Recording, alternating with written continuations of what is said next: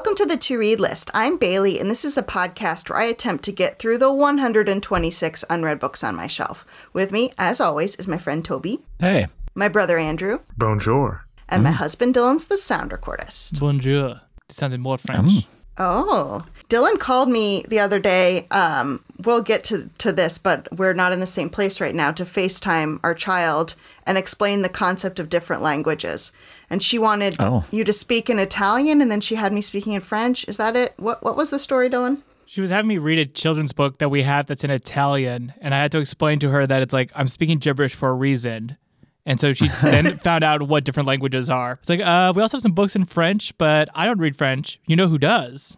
Mmm. The Bale May I just take this moment to say you're welcome for opening Maggie's Horizons with the Italian Peppa Pig book. Hate you. It's a Peppa Pig. Uh, speaking of, you said um, last night that you asked Maggie how many books she wanted before bedtime, and she said all. Yeah. Oh, wow. So I think she might be my daughter. Yeah. All books. Well, that was a little happy intro because we're about to get a little sad for a second. Andrew and I have been in Maine for a while because our father sadly passed away, and we were with him at the end, and it was a long time coming. And I don't know, I just feel like we have to say that because today's Sunday and that was Wednesday, and I just feel like my brain isn't all the way there. feeling okay, but like, you know, just a shout out to anybody out there that may be going through grief, processing anything, you know, we're people too, and that's where we're at. But you know what never ends? Books. Um, All Yeah. books. Andrew, is there anything you want to say? Yeah, so I mean, same goes for me in Pejos in terms of my brain isn't all the way there. Uh, I'm really excited to actually be recording because it feels like a little slice of normal, and it's good to you know get everybody on a phone call together. But yeah, if we uh, seem a little off today, uh, there are reasons. This is all to give excuses for when we lose the game. That's why. Yeah. Man. I better win the game today. That's all I'm saying. if I can't capitalize on this advantage, I don't know when I'm going to be able to win. How about you, Toby? Any deaths in the family this week? No. But I um I do have some shame. Ooh, I would Oh, love to that's hear about shame. Yeah, this is Yes. this is what we need right now. We need to hear about Here we go. good old fashioned homie shame. Yeah. Yes. Uh, Well, my shame is linked to uh, what me and my wife do in bed together, um, which is Um, I'm so sorry. to- I'm so sorry. This is a family podcast. We I'm so to cut this sorry. right. My my phone is going out.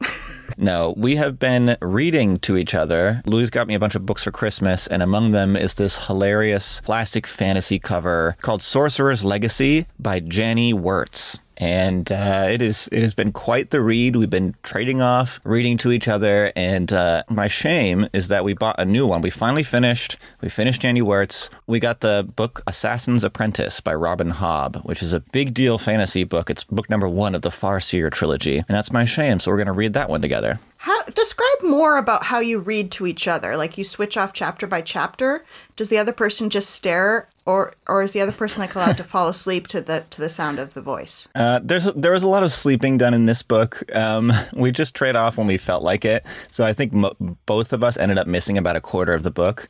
Um, we're gonna have to rethink that strategy um, in our, in our next book. But really, it's all about ridiculous voices. Like how how hard can you commit to giving a character a ridiculous voice, and then you can you remember to do that voice for the next seven hours. Do you do it like a normal mm-hmm. audiobook, like you're doing dishes and stuff while Louise is following you around the house? That would be great. That's the next. That's the next level. Yeah. Do you ever read at 1.5 speed just to get through it? yeah, come on, come on, Louise, up it up. We tried to start the new book last night, but we were both pretty tired, and it's like the classic fantasy book starting out where it's like the world had had farseers for as long as time, and the farseers were split up into three tribes. Each tribe had a sub tribe, and we're like, no, too tired, too tired to know this. That's that's my shame. Assassin's Apprentice. I think that's very sweet, Toby. I I hate reading out loud. I don't even like reading Really? kids' books out loud. I'm not very good Sorry, at it. Maggie. I've gotten a little better as I read more with Maggie and I become familiar with the books. But like my nightmare would be like auditioning for a play and have to do a cold reading, like just to read right from the page. But like once I hmm. can memorize it, it's fine. Would your nightmare be having to read quotes from books on a podcast that's recorded? yeah, I was gonna say you're pretty good at that. No, no, I always have to edit myself when I read quotes. Andrew, do you like reading You out loud? job. I like reading out loud okay. I used to have more of a performative streak to me, and I liked that part of it. That's sort of faded in my dotage, but I, I like it okay. I don't mind cold reading, and I never did when I was still acting. I guess I'm hmm. the weirdo, but like, you know, if we were to do popcorn reading in school, stressful. No, that's stress. I understand. Popcorn reading was a nightmare, even for someone who liked to read, because you, you never know. It's like the Yeah. whole class is playing Russian roulette at once. And just to be clear, for those who don't know, because I didn't know this until I was teaching, popcorn reading is when you're reading a passage and then you're going to throw it to someone else to continue reading, but they don't know when. And all of a sudden, you just feel like you're, you're done reading, then you go, Popcorn Toby. And Toby has to take Yeah, it- over in that moment. It's as if a piece of popped corn has leapt out of Bailey's sizzling hot fingers into my mouth. So I can Okay, read. let, okay. That's right, we really right? can't spoil my new fantasy novel about the popcorn throwers of Cordova. The Popcorn's Apprentice. Mr. Oroville. That's how we should review The Husband's Secret is we should just be reviewing and then say, Popcorn Toby, what's your opinion? Actually, I don't mind that. Yeah, and I'll be able to do it because I read that freaking book. Because I've read it too. Oh, good. I don't have a ton of opinions on it, so we can definitely do that. But that's jumping ahead. Firstly, I, Andrew, I have to give you some time. Have you read any books that you know you need to put on record as as your secret bonus? I mean, things have happened in the last couple weeks. Um, What I has possibly happened? Down. but I did read Ruin and Rising, the third book in the Shadow and Bone series. I liked it, and I s- just started my sister, the serial killer, which uh, Bailey covered on the podcast a while ago, and I'm excited Oh, yeah. to get through that. And I'm, I'm reading that on audio, and I just started the physical copy of Harlem Shuffle by Colson Whitehead. So Mm. I got a lot going on, but I'm moving a little slower than the past. Still. I think a very healthy 12 books ahead of schedule. Wowzers. I am now one books. book behind schedule, like deep shame. Oh, I know. I'm going to reel back on my instinct to gloat given what's happened in your life recently, but I am I am uh, 5 books ahead of schedule. So that's um that's what's That going is on with quite me. the turnaround, Toby. Yeah, I'm okay. gonna well, thank you. I'm going to say something that's going to make you feel real bad, Toby, which is that I was really into the book I'm reading, which is The Last Graduate. It's the second in the Scholomance. And I was really into it. And then all of a sudden, you know, I had to jump on a red eye and go to the ICU. And since then, I brought it to the ICU every day and then the hospice. And for some reason, I can't concentrate on that book. I don't know why. Goodreads cares not for the health of your family. It will not forgive you with this reading goal. Uh, too true. I did watch all of The Mole on Netflix. So Oh. I have that. I have that going for me, which is nice. Well, speaking of fun and diverting things like the mole on Netflix, Toby, I heard that you took a leisurely walk through the Appalachians. No, I didn't, Andrew. You should know this about me. It was Bill Bryson who did that in his book A Oh, Walk in the. Woods. Oh, I always mix you two up. I know, yeah. I I wish I was Bill Bryson. No, I don't actually. Do you wish you were Robert Redford in the movie version of Walk in the Woods? Yes, I'd be very handsome. Here's my little log line. A Walk in the Woods is Bill Bryson's chronicle of his attempt in the summer of 1996, parentheses, coincidentally, the release year of Infinite Jest, and there might be some crossover there. Close brackets. Toby, you can't use every. Ex- are you going to do this now for every review that you're going to bring? To hike? Bring To- it to as an excuse about To- how you read Infinite Jest. yes, when I read The Waves by Virginia Woolf, which was published 70 years before Infinite Jest. The, hus- the husband's secrets reminds me of Les There Mis. There is crossover. Okay, close brackets. To hike the Appalachian Trail, an infamously long and difficult hiking trail that stretches between Georgia and Maine and claims to be the longest hiking only footpath in the world with a total distance of 2,198 miles. You know, it's infinitely long and challenging. Infinite jest. Infinite jest. So, Toby, I'm dying to know if you'd walk 1,000 miles or if you'd walk 1,000 more. Uh, I would walk 500 miles. Sorry, that's about Well, I half. was trying to get it to the length of the Appalachian Trail. well, yeah. Anyway, I've read several Bill Bryson books before this, um, and I have thoroughly enjoyed them. Among his successful books are A Short History of Nearly Everything, which is an attempt at a brief history of the entire world, At Home, his exploration of every room in a house and the history behind each one of them, and One Summer, America 1927, in which he examines the very, very eventful summer in which, among other things, Babe Ruth broke the home run record and the Lindbergh baby was kidnapped. Have you guys read any Bryson yourselves? I have read A Walk in the Woods and End of Oh. List. Oh, I've, I haven't read Walk in the Woods, but I've read um, At Home and uh, Summer of 1927. I was waiting to hear your recommendation, Tobe, because I hear uh, I, I have uh, Short History of Nearly Everything downloaded. Mm-hmm. Those books are good. Those books are pretty dang good. Oh, Um, sh- Oh, wow. Short history of nearly everything can get a little dry because he's really moving through a lot of content. I would say my favorite out of those three is One Summer, American 1927. Dylan, you liked that one, right? Yes, although that does also get very dry.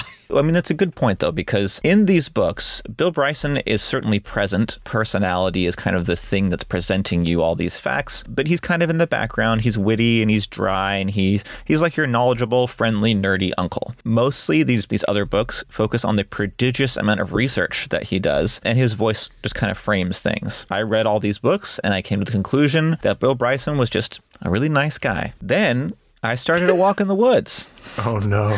and realized immediately that this would be a book where Bryson put himself much more front and center. Right from the beginning, he casts himself as a totally unlikely hiker. He doesn't really like to hike, he doesn't have any real equipment or preparation. He chooses, apparently at random, a hiking companion who he hates, this old friend, frenemy of his, Stephen Katz, a recently sober man who Bryson spends a lot of time describing as stupid, overweight, and generally abrasive. So these are the these are the kind of preparations he makes to go on a 2,000 mile hike. Yeah, but that doesn't that make for an interesting book? Like if he was like, "Oh, I'm so prepared," nobody would want to read that book. How many feet of nerds rope did he pack?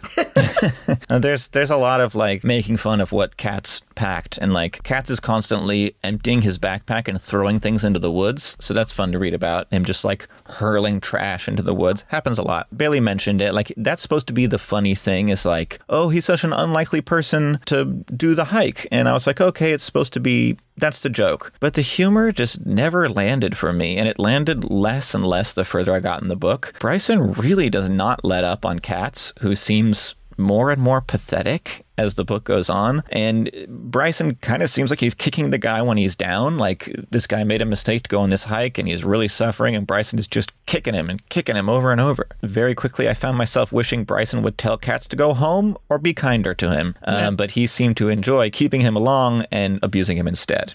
Bailey, do you remember thinking that? Because it makes for a good book. oh, looks like Bailey loves this. All right. So it No, sounds I- like no. Bailey enjoys making fun of her friends. no, what I'm saying is, I feel like Bill Bryson was definitely 100% like, I'm going to write a book about this, but I need somebody else on me, on the trip with me. Okay, this mm-hmm. guy. He's not allowed to leave. We also get uh, Bryson's perspective about other hikers on the trail, most of whom Bryson has a sarcastic or judgmental thing to say about them. There is the annoying woman who follows them for a week. There are people who use any kind of technology, especially satellite phones. And there are rangers who Bryson calls out for mismanaging the various parks they travel through. And there are the tourists in Gatlinburg, Tennessee, who Bryson delights in lampooning. It keeps building and building. His attitude toward them is that he's like Mark Twain, right? Like he's just this observer and he is writing down these kind of wry witticisms. But it just, to my ears, it just got nastier and nastier until the part where Bryson called a waitress at a restaurant he didn't like a slut. Yep. So reading this book is more like, at least for me, it's like, what if you had a friendly, nerdy uncle and then you turned 16 and he snuck you into a bar and got hammered and revealed all sorts of nasty stuff about himself? Happens to all of us. Do I think that Bryson is really this bad? I hope not. I think he's playing it up for this book. It's a tone that he chose that I really didn't enjoy. I will tie it to Infinite Jest, and you can laugh.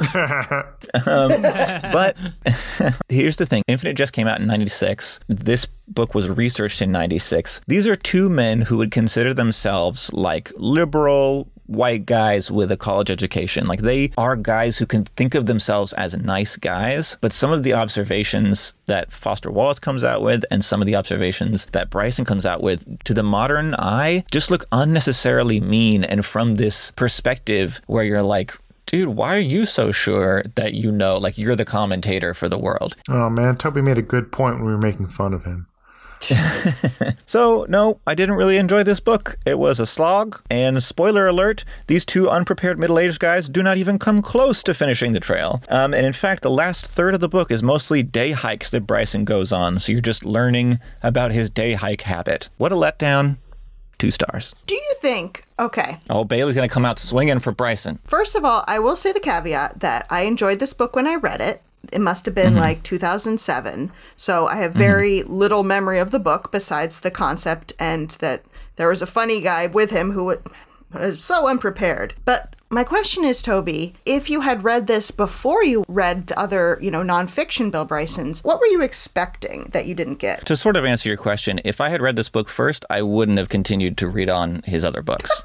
Um, I like the Bill Bryson that I meet through his other books, and I expected someone just a little bit more gentle and less mean. So I, I didn't I didn't get a nice person, and I was led to expect a nice person from his other books. Okay, okay, fair. One Summer is really good. That's a really good book. I think he has one about Shakespeare. Probably. Speaking of Andrew, do you have any facts on Bill Bryson? Maybe you know how Speaking many of books he's William written. Shakespeare, the quality of the facts I'm going to give you will live down across the centuries. Yes, I do have facts about Bill Bryson. Yay. William McGuire Bryson, OBE on FRS, and we'll get into that, was born on December 8th, 1951, in Des Moines, Iowa. You can be an OBE if you're American. Oh, will we get into it? Maybe we will. Okay. His father, Bill, and his mother, Agnes, were both writers for the Des Moines Register, a newspaper. And if you're particularly interested in his early years, he has chronicled them in a sort of humorous memoir called The Life and Times of the Thunderbolt Kid, which was published in 2006. He didn't go far for college. He attended Drake University, which is in his hometown, but left after only two years to backpack across Europe. He stayed for four months, but then returned the following year with his friend Matt Angerer, who appears in A Walk in the Woods under the pseudonym Stephen Katz. He's like he's like I did this hike with this guy back in the day, and I didn't like him then, and I don't like him now. So let's do it again. Okay. I wonder how Matt Angerer feels about this. And this trip sort of started his love affair with, you know, the other side of the pond and Britain in particular. In fact, during the second trip, he got a job at a psychiatric hospital in Surrey, uh, and Bryson decided to stay on in England. Uh, so he had a job. He's like, I'm not leaving. And there at that hospital, he went on to meet his future wife, a nurse named Cynthia Billen, who while working there, and they are still married to this day. Lovely. Good job. So Good job, Bill. the seeds are planted. He decided he wanted to live in England. He marries a British woman. I didn't get my OBE for marrying a British woman. Well, maybe you should not live in California then. No, you get a point. He and Cynthia briefly returned to Des Moines to finish out his degree, uh, but returned to England shortly. Once they were settled back in Old Blighty, Bill began work as a journalist, first on the South Coast in Bournemouth for the Bournemouth Evening Echo, before going national, going big time, at the Times and later the Independent. He wrote regular columns in addition to working as an editor, and some of this work would be collected into some of his later books. He sort of had his first breakthrough as like a standalone writer of, of published books in 1995 for Notes from a Small Island, which explores Britain and um, was made into an accompanying television series and received a lot of acclaim for its accuracy of, of, of like how it encapsulated Britain at the time. It was just weird because the dedication said to the Queen, OBE, please. It was weird that it said that. Though in 2003, it was like they said, this book most explains the British identity. Oh, okay. Hey, good job, Bill. I guess you really nailed it. Um, Wow. like every young Brit, I was born in Des Moines, Iowa. Um, during this time, he also sort of shuttled back and forth and spent significant time in the States while still working for the British newspapers. He wrote a column like about revisiting America after living in England for a while, which ended up yielding the book I'm a Stranger Here Myself, though that is sometimes titled Notes from a Big Country. Also during that time, 1996 rolled around, and he walked tried to walk the Appalachian Trail, and in 1998 published A Walk in the Woods. Yep. Okay. 2003 brought perhaps his biggest success, and it was when Notes from a Small Island was it received that distinction about being a great British book, and also it was when he published his widely regarded A Short History of Nearly Everything, which is a 500-page work of popular science, which uh, at least Wikipedia claims one prominent scientist said is quote annoyingly free of mistakes. Though Bryson apparently has identified and listed some of his own mistakes online. So you were mistaken thinking there were no mistakes, punk.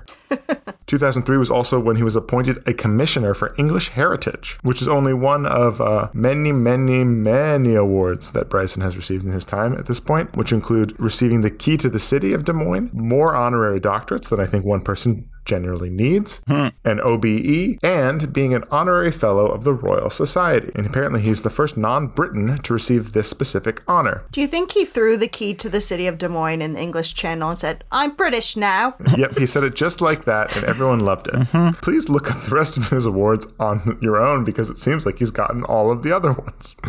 Um, from 2005 to 2011, Bryson was the Chancellor of Durham University. If you can guess who he succeeded in this position, I will give you $1,000. Joyce um, Carol Oates. Okay, we have a um, Joyce Carol Oates. M- Ian um, McKellen. No, uh, the no, guy. you already had your guess. Oh, Tom Brady. I'm trying to think of like another Erik Larson. Don DeLillo. No, Sir Peter Ustinov. What? What? I don't know who that is. He's an, he's an actor and, ra- and famous raconteur. Um, Is that who I why you would like have peop- given us a lot of money because no one knows who that person is? I recognize the name at the very least. I barely know what a raconteur is. Well, then you haven't been living life right, Dylan. His chancellorship of Durham University was marked with him being more involved in student life than than tip is typical of the post. Such as he was like a, he was the cool chancellor and appeared in student Oh. films and like worked locally on city improvement projects. Specifically, he like started something about cleaning up litter, maybe as to atone for making jokes about it with Stephen Katz in, in his 1998 book. And outside of his chancellorship, he's dedicated a lot of his energy to environmental work and environmental charities. That's something he's very passionate about. In 2015, he officially took the plunge and became a British citizen. He holds dual citizenship now and still lives in England with his wife, though he had taken a lot of like temporary posts back in the state, it seems. He lived for a few years in Hanover, New Hampshire, for example. Appalachian Trail. um, slash Bailey. And that's sort of the broad strokes. One weird fact that came up in 2012, he sued his agent, saying they, quote, failed to perform some of the most fundamental duties of an agent, which is a fascinating mystery. However, it was settled out of court, and one of the conditions is it can't be discussed. So we'll never know what happened there. Yeah, what does that even mean? Well, I know. That's why I included the fact. What does it mean? Here's the thing Bill Bryson's all about getting paid. Yeah, he's all about the Benjamins. He doesn't take a step on the Appalachian Trail before he gets his check. last thing on Bryson. Uh, Bryson announced in October 2020 that he had retired from writing books, but he still Oh. does the odd small project, including a project for Audible that recently came out on the history of Christmas. He has four children and lives in rural Hampshire, England, with his wife, though they also split time between there and London. Lovely. I give him like two years before he writes another book. I bet he will. And that's what I have on Bill Bryson. Uh, he seems like an interesting guy. I'd like to check out some of his work, but I, I'm not going to start with this one, Toby, to make you happy. Yay. Good facts, Andrew, and sorry, Bill Bryson. I liked the book. Toby's a hater. It seems that way, doesn't it? a Walk in the Woods by Bill Bryson, two stars. Two, two, two. Doo-doo-doo. Well, let's see, Bailey. Any way we mm-hmm. can turn this around by you telling us a little secret? Shh, shh, don't tell anybody. Shh. I have a secret. I read a book this week. Whoa. It's called The Husband's Secret by Liane Moriarty. Dun dun dun. Husband's secret. Mr. Holmes. Ooh. so it sounds like both Dylan and Toby read it too this week. Is that right? Yes. That, that's my secret. I read every one of them. I did not read it, so I'm going to sit back and let the chaos unfold. Well, okay, I'll let you husbands jump in, but I'll just start off a little bit. So, this book, um, Liane Moriarty, you might know her from um, writing several books that are white and have like flowers on the cover, um, including Oh, careful. You're, you're Yeah. talking about her, Colleen Hoover. Oh yeah. Well, anyway, um, she wrote the book Big Little Lies, which the show was based on, and in many ways, I think the concept is similar because it follows the book follows three women and talks about how one event in the past sort of connects them all and how that happens and the twisty turny ways that happens. So our main character is Cecilia. The title of the book refers to Popcorn Toby. The title of the book re- refers to Cecilia's husband's secret, Popcorn Dylan. Wait, did you say Cecilia's secret? No, Cecilia's husband's secret. Yes. Did you guys Popcorn read the back book? to me. Oh no. Popcorn back to me. So Cecilia is like this perfect mom and like has kids and she's really good at being a mom and she, her life is just cruising along and then she discovers an envelope up in the attic that says uh, it's addressed to her in her husband's handwriting and it says to be opened upon my death. Popcorn Andrew. Cecilia is breaking my heart and shaking my confidence daily. Yeah. Popcorn Toby to finish his thought. Uh-huh. And then um, Then popcorn back to me. popcorn back to Bailey. Popcorn back to Bailey. Thank you, thank you. Okay, so I'll stop the popcorning for a bit. So Cecilia is our main uh. character. Obviously, she finds this letter years before her husband has died, and I would say the first half of the book is is she going to read this letter or not? Because as mm-hmm. soon as she mentions it to her husband, he does not laugh it off. He, He gets rushes shady. home to Australia from um, visiting the States. And it's kind of like, So, did you read that letter? He really does not want her to read it, which of course makes her want to read it more. Would I read the letter? Yes, I would. Dylan, if you do Oh that, God, in a I will read the letter. Immediately. I, I will say it is like that is a good idea. Like the story starts out, and I was like, I'm on board, man. This is a good idea. Uh, It's a little bit of a moral quandary. I I Yeah. don't think I had an immediate reaction. I was like, maybe I wouldn't open it. You know, you don't. Maybe you don't want to know what's in there. I agree. I think that's one of the strongest elves of the book is just this concept because you wonder, would I read it? What would I do? And of course, you wonder, well, what is the secret? Because inevitably, you're going to find out what the secret is at some point. Uh, we're not gonna tell you what the secret is, but oh boy, it's it's a doozy when she he does a- reveals that secret. She does a real good job at teasing too, where it's like, and then I read it slowly, sentence by sentence, starting with words such as next chapter. God, and she switches between perspectives. So we talked about Cecilia. Then there are two other women. Um, there's Rachel, who is an older woman. She's the secretary at the local elementary school, and she is dealing with grief um, residual from years ago, from when her teen daughter was murdered. We switched to her perspective, and we also switched the perspective of Tess, who is um, back in the city, which is her hometown, after her husband has declared that he and her cousin slash best friend are in love and are going to be together. So, Yeah. You know, he keeps switching back and forth chapter to chapter, so it drags out the letter even more. And I don't know about you guys, but it took me a really long time to get these characters straight. Um, Yep. because I, I was like, who's this again? Who's this again? Um, yeah, Popcorn Toby, how did you feel about that? Yeah, I popcorn me. I um I felt like it was confusing. They were similar, but then you kind of settled into it. And to be honest, uh, the first half, maybe more than half this book, I was on board. I really enjoyed it. I was like, these are clear problems, well presented. The characterization is strong, and I was like, this is a fun ride. Popcorn Dylan. I literally had the same problem where they list a bunch of Cynthia goes through all her friends in her mind, and they list a bunch of names. Oh, yeah. And then it's like, and now we're keeping track of Tess and Rachel. It's like, wait, I have to go back. Was that one of the names? Am I supposed to know who this is? yeah, okay, Popcorn, back to me. So I agree. The, the I first half imagine of this is this is how Bailey behaved in like high school too. like someone else is reading, and she's like, popcorn back to me. I agree. The first half of the book I feel is much better than the second half. I think mm-hmm. there's so much lead up to what the secret is. And in my opinion, first of all, I could predict what the secret was. Second of all, the secret to me, there's not enough fallout from it. Like, although the rest of the book has to do with the secret, I don't think Cecilia reacts in the appropriate way to learning the secret. Like she doesn't react as strongly as I would. She doesn't do things like the way I would or the way I think most people would. It all kind of comes together sort of in the same way that uh, Big Little Lies does. And you see sort of how things have been planted and why they're planted that way, why these three women need to know all of their stories. But then in the end, there's this epilogue that I felt was kind of a cop out Oh. for the entire entire story. Yeah. I'm so glad you said that. The epilogue was terrible. I was It like, was why like- did you do this?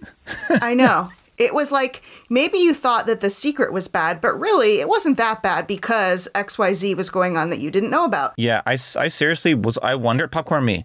Um, I wondered. Um, I wondered if her publisher made her put that in there because it undercuts everything, like the seriousness of everything. It presents like an alternate history, like Yes. oh, it's okay because it could have worked out this way, and it's like if you're an author, why would you do that? Like cuts out all the stakes of the whole book. It's bizarre. Popcorn back to 100%. Bailey. Sorry about that. No, I totally agree. Undercutting is exactly the word for it. Also, I felt like there's this character, Connor, who I felt like was totally abandoned at the end of the book. I thought he was a really good character and then he didn't not much happened with him. Um, and, you know, all of the women just kind of, in my opinion, kind of went back to one at the end when it's like, but not in a sad way, just like in a normal way. And I found that disappointing. My overall review of this book is that it's not as good as Big Little Lies. I mm-hmm. don't necessarily absolutely hate it. I think like like Toby said, there's some good writing in there, good characterization, good mystery, but it felt like an early novel by this writer and I would want to maybe read something that she writes down the line versus this. If I mm-hmm. found it in like a hotel I was staying in and wanted to read it on the beach, maybe, sure. But hmm. overall, I'm giving it two stars. I thought it could be a three, Ooh. but then I thought, oh, I forgot. Sorry, I forgot the biggest orc, which is that the book is Popcorn ex- Bailey's Orc. Sorry, that was Bailey's Orc. Popcorn Bailey. the book is extremely fat phobic. Um, speaking Yeah. of, basically, th- there's one character who loses weight and now is worthy of love, and that's upsetting. Um, so here's just one quote. It was as though she thought that Felicity's fatness cushioned her feelings, as though she believed Felicity must surely know and accept no ordinary man could really love her. So just the idea of fat cushioning your feelings, all this discussion of how heinously horrible she was, freakish for being overweight. Ugh. So that brought it down from a three to a two for me. Popcorn Yeah. Dillon, what did you think? Oh no. I liked the book. Oh, Dillon loved it. Yeah. I liked the book. Okay. Uh, yeah. I liked it because Be- because of the fat phobia? yeah, I just really liked fat phobic books, you know. But because because a lot of the fat phobic came from Tess, who was kind of dealing with her own stuff, and I just liked how a lot of characters were flawed in a realistic, interesting way.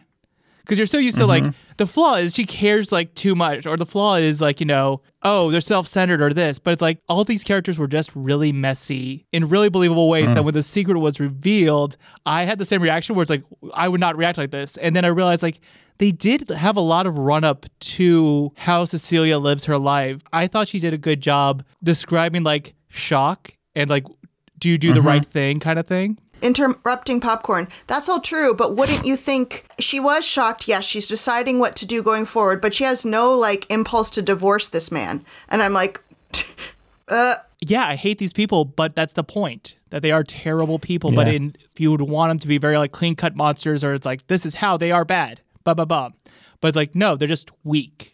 And Dillon, Yes? Dillon, if I found out that secret about you, I'd divorce you oh yeah, immediately. oh no, because you're a good person. I have no doubt. I would divorce you in a heartbeat. If anybody tried to do the stuff that they do to each other, 90% of the people you know would not react that way.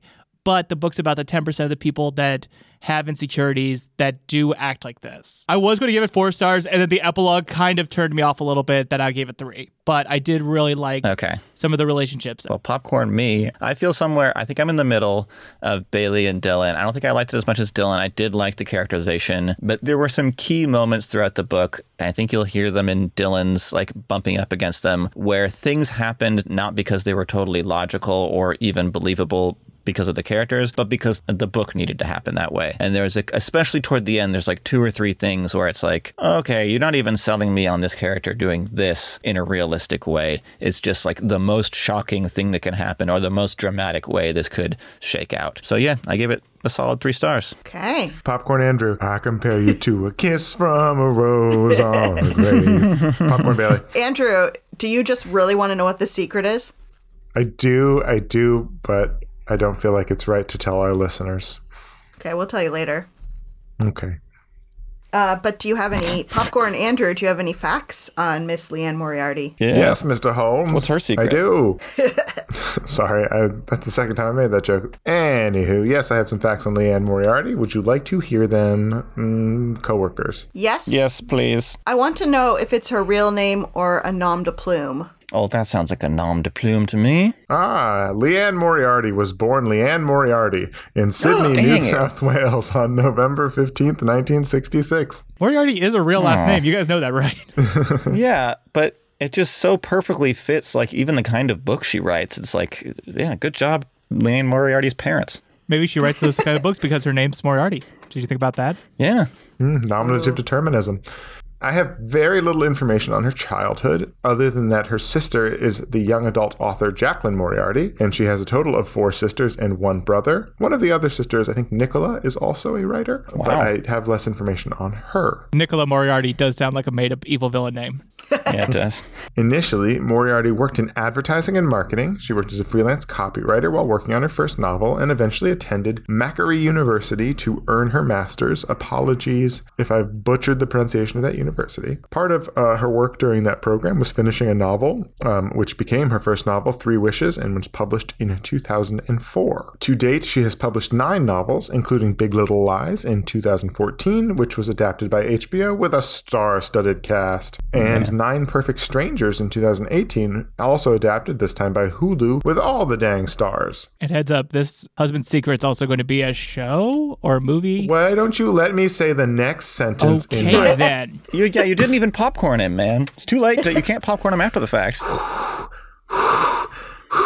Um, the Husband's Secret is her fifth novel, and as of 2022 was being produced by Sony Pictures. It has a director attached, which was the big announcement last year. Blake Lively, I believe, is attached right now. In addition to the nine novels, she's also published three children's books known as the Space Brigade series. Moriarty lives in Sydney with her husband Adam.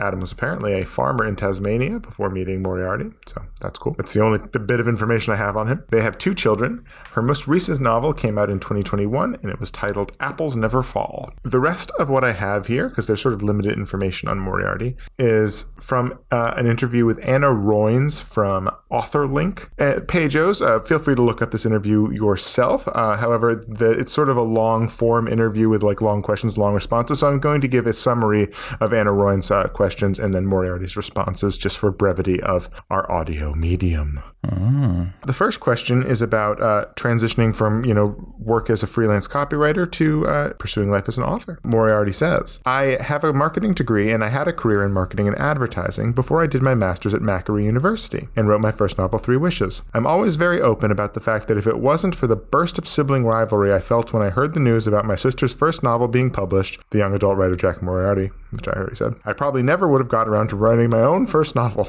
So, Revenge bestseller. Revenge. The um, interviewer also mentions that at one point Moriarty had three bestsellers on the New York Times list simultaneously. Um, so Take that, Nice. sis. take that, Jacqueline. Though I will say Jacqueline's Wikipedia page is bigger. Oh. Take that for what you will. The interviewer then asks about her, her writing habits, specifically if she like likes to write in her same settings. Moriarty responds, I write from my home office. I'd love to be able to say that I wrote in a beautiful cafe by the beach, but unfortunately I've become too distracting with people watching and ordering more coffee. I need to be at my computer at home with the door closed and the internet switched off. Ideally, I'd be locked in my office, so I couldn't keep pretending I needed another cup of tea. I think she has a problem with hot beverages. You know that making or getting a hot beverage is replacement for work. That's what we all know. don't pretend that we all don't do the same thing. She talks a little bit about her writing process, which clearly the author link interviewer was familiar with, which is that she sort of writes without an end in mind for her first draft, just kind of plows forward. So she talks about that process and, and responds specifically about a question about red herrings. You obviously can't put in red herrings in your first draft if you don't know the ending. However, it's very easy to go back and include them once you finally worked out the plot. I enjoy writing that way because it adds an element of excitement to my writing. However, I admit it's also frightening because I don't know if I'm going to back myself into a corner from which I can't escape. I don't know. I feel like the red herring in this book is so obvious that like you wouldn't you would have to know that going in. But okay. Yeah, I didn't. I didn't believe the red herring in this one, but that's uh, you know, whatever. Anna Roynes then follows up saying, What was the hardest thing about writing The Husband's Secret and what was the easiest? Moriarty says, The hardest thing was working out the ending. I gave my characters all these terrible dilemmas and then I had to find a way out for them. The easiest part was once I did work out the end, which was probably when I was about two thirds of the way through. I remembered the exact intersection where I worked it out as I drove home one day. Nice. And then a final question. She asks uh, how her, she thinks her work has evolved since her, her first novel. And Moriarty says, I think my writing has grown up as I've grown up. I wish I knew back then how much time I had available to me before I had children so that I didn't squander it, but I think every parent says that. Oh no. And that is uh, an interview with Liane Moriarty. Awesome. Good facts. Cool. Though Two Star Central, as it turns out, Yeah. So that is The Husband's Secret by Liane Moriarty. Stars two to four, but because I'm the one who matters now, two stars. Hee hee. I said three. I said three. You said three, two, four. I said three. I said it was going to be between three and four, and I gave it three because of the epilogue. Popcorn. Done. Screw you. he did he did say that. Well, fair. now it's time to popcorn to Dillon because Dillon is our game master this week. Dillon, do you have a game for us? I do. It's called a game called "To Be Played in the Event of My Death." Ooh, good title. It's a good title for a trivia game. I have nine questions here about famous people who had weird secrets come out after they died. And you're mm-hmm. going to have to guess which one is the right. You'll also have the opportunity to double or nothing if you can tell me if they died or didn't die in a state that's on the Appalachian Trail. And Toby, Wow. you obviously know all the states on the Appalachian Trail, right? Nope. Toby, hint: the Appalachian Trail is all of the East Coast. Okay, good. All right, I think I understand. I'm giving you each each a question, but you can double or nothing it. Oh, Yep. okay, so it's or nothing, and that's important. Toby, Yes. you know Charles Lindbergh. He was the most famous aviator and, well, person in the world. But he had to have a lot of mm-hmm. frequent fire miles because after he died, it was revealed that he had a bunch of secret families all over Europe. How many secret families did he have? Two, three, or four? Whoa! I'm going to swing for the fences just like Babe Ruth did in the same summer where he broke the home run record and the Lindbergh baby was stolen. Four. Ooh, sorry. That's ridiculous. He had three. oh, only one. eh, wait, but uh, in Toby's defense, that means he had four families. That is true. but I asked specifically secret families, I was thinking that in the back of my mind as well. I know I, I'm not eligible to double or nothing, but I bet he did die on the East Coast somewhere. He died on the opposite of it. He died in Hawaii. Oh, Toby, that you is fool. the notorious opposite. Okay. All right, I, I'll go next, but I'm scared. I, I sort of thought the questions would be easier. Ten years after Isaac Asimov's death, in 1992, his wife revealed in a book of letters that the myocardial and renal complications that contributed to his death was actually not true, and his death was caused by what? Drug abuse, HIV, or doctors didn't know. Uh, I believe it's drug abuse. What? It was HIV. He received a blood transfusion, and it's actually really sad because he did want to tell people, but his doctors um, insisted on keeping it a secret. Aw. And I did the facts on this man and didn't realize that. I'll say double or nothing for my nothing. I believe he died in New York, so uh, Yes. that's the Appalachian Trail. That does count as the Appalachian Trail. And now, after we say this, I remember researching this. I am so. I think I remember you saying that. Yeah. Yeah. Well, you know. I don't remember. Popcorn me. Bailey, Yes. Sally Ride was revealed to be the first gay astronaut in space and actually had a 22 year relationship with Tam O'Shaughnessy. But when she did go on her mission in 1983, no one suspected a thing. Why? Because NASA kept it under wraps by limiting press, she was married to another male astronaut, or she claimed to be too focused on her career for any romance. I'm gonna say she was married to another male astronaut. That is correct. She was married to astronaut Ooh. Steven Hawley from 1982 to 1985. Ooh. Nice. I don't. I don't want to double or nothing, but I don't think she died on the Appalachian Trail. Well, then I will never tell you what where she died. She died in La Jolla, California. Ah. So that means Bailey is in the lead with one point on the board. Toby. After singer George Michael's death, it was revealed that he was actually an anonymous donor to multiple charities, including setting up the Platinum Grant, uh, serving in multiple homeless shelters, and donating all the proceeds from what song to the Child Aid Foundation. Jesus to a Child, Faith, Freedom 90. Uh, I'm going to say faith. It's Jesus to a Child. Okay. Uh, Toby, doing double or nothing on your nothing? Sure. Uh, I bet he did die on the Appalachian Trail. That is correct. He died hiking the Appalachian Trail. Wait. No, he he died in the UK. Oh. Oh. I, I was joking. I was joking. Andrew, Billy Tipton, the American jazz musician, uh, became famous in the 50s with the Billy Tipton Trio, and he was offered to actually be Liberace's opening band and was offered one of the first casino residencies, but turned down both offers. Later, it was revealed that Billy Tipton had a huge secret, which was Billy was blind, but was too ashamed to admit it publicly. Billy Tipton was born a woman.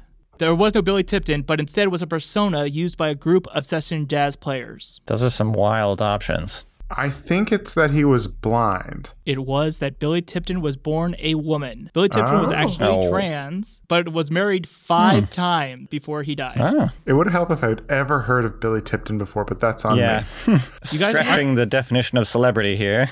I should have said Billy Tipton was a raconteur. I'm sorry, I didn't realize. I'm going to say did not die on the Appalachian Trail, though. No, died in Tacoma, Washington. Aha. Uh-huh. Benjamin Franklin was a prolific writer who didn't just use his name, he used other people's names when covering different topics. The most famous is he wrote under Richard Saunders when writing about agriculture, and that's for Richard's Almanac. And after he died, a bunch of people were revealed to be him. Which one of these columnists was not him? Polly Baker used to argue for women's rights, Silence Dogood to critique hypocrisy and hoop skirts, or Frederick Common to critique Benjamin Franklin's writing. I'm still gonna go with the first one, and I'm gonna double or nothing. I think you'd think that he died in the Appalachian Trail because that was all that was around in terms of white Yeah. males at the time in the U.S. But I think he died in Paris, so I'm gonna say no, mm-hmm. he- not on the Appalachian Trail. You were wrong on both. Silence Dogood, never forget National Treasure. It's an important part of the plot of that movie. That's definitely him. He died in Philadelphia. And mm-hmm. Silence Dogood, Bailey. He literally called the guy Silence Dogood, and it was to critique hypocrisy and about hoop skirts. Okay.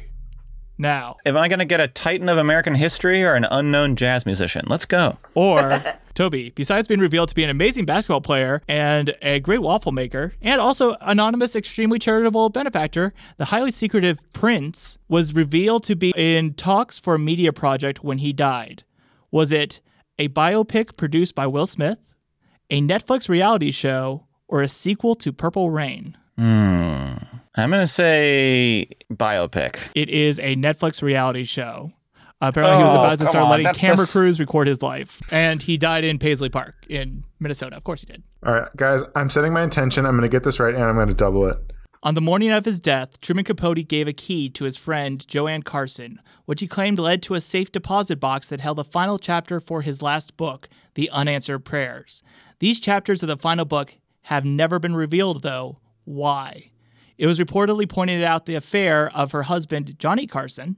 It reveals that he and Harper Lee wrote In Cold Blood and To Kill a Mockingbird together, or the pages were never found because he didn't tell her what bank or where the deposit box was.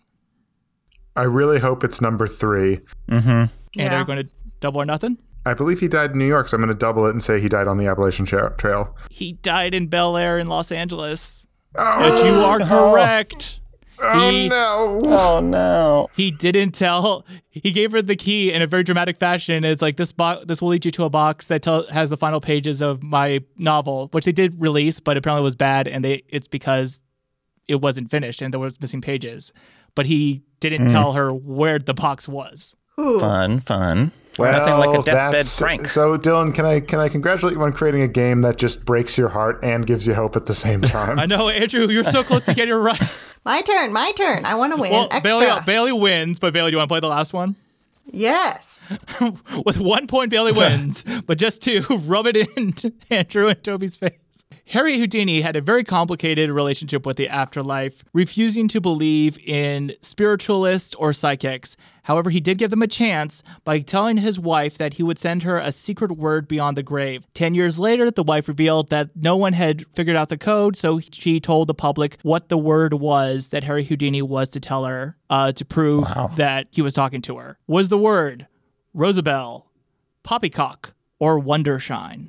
Rosabelle. And do you want double or nothing? Uh, I think he died in California. You would have gotten two points. He died in Detroit, which is not on the Appalachian Trail, and it was Rosabelle. It was a nickname he had for his wife that only he knew, and it was in carved in her ring. So I got three points total. Boom, boom. Bailey, Boom, boom. crushing it.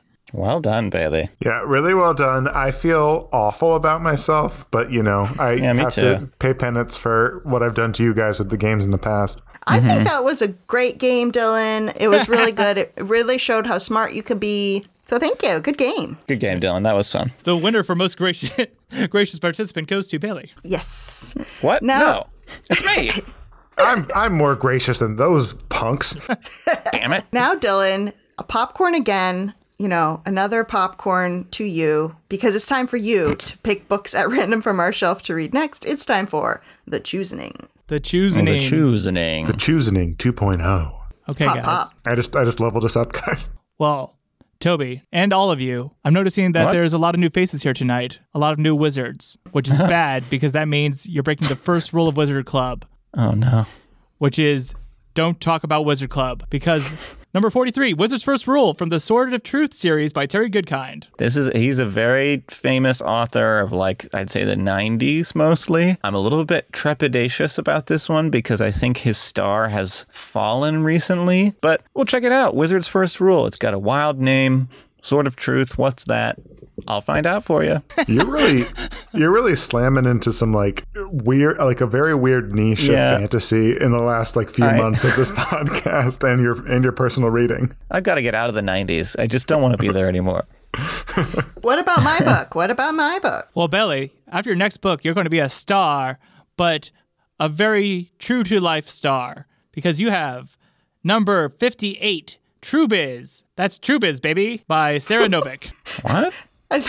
I don't think it's about that at all. It, my understanding is it's a coming of age book. It's kind of came out a few years ago about deaf teens, like at a deaf school. Um, I should so, probably look at what these books are about before I have to make up a thing about it, but I don't. well, I'm psyched. This book, you know, it, I keep hearing great things about it. I always like reading books from different perspectives. I want to hear about what it's like to be a deaf teen. Why not? Cool. All right, Yeah. so that means in two weeks on the podcast, I will be reading True Biz by Sara Novic, and Andrew is reading The Waves by Virginia Woolf. Wolfpack, form up. Splash, splash. Thanks for listening to the To Read List. If you'd like to get in contact with us, you can email the To Read List podcast at gmail.com. Follow us on Goodreads, Instagram, and the Storygraph at the To Read List podcast. And if you're tired of holding on to a, a deep, dark secret that you think you take to your grave and you just want to reveal it, which is what you would rate this podcast and a few words of reviewing it, please take a moment to unburden yourself of that secret and rate and review us at your podcatcher of choice, in particular Apple Podcast. It helps grow our reach. And if you have a friend who you hiked across Europe with who you hate, reach out to them and tell them about our podcast. Um, you know, word of mouth. Word of mouth is our best uh, advertisement, uh, especially for people who hate each other because of hiking related incidents. Uh, thanks to Toby and Andrew for co hosting the podcast with me, to Dillon for sound recording, and to Miss Jillian Beth Durkee for composing our intro song. See you in two weeks. Happy reading. books, books, books.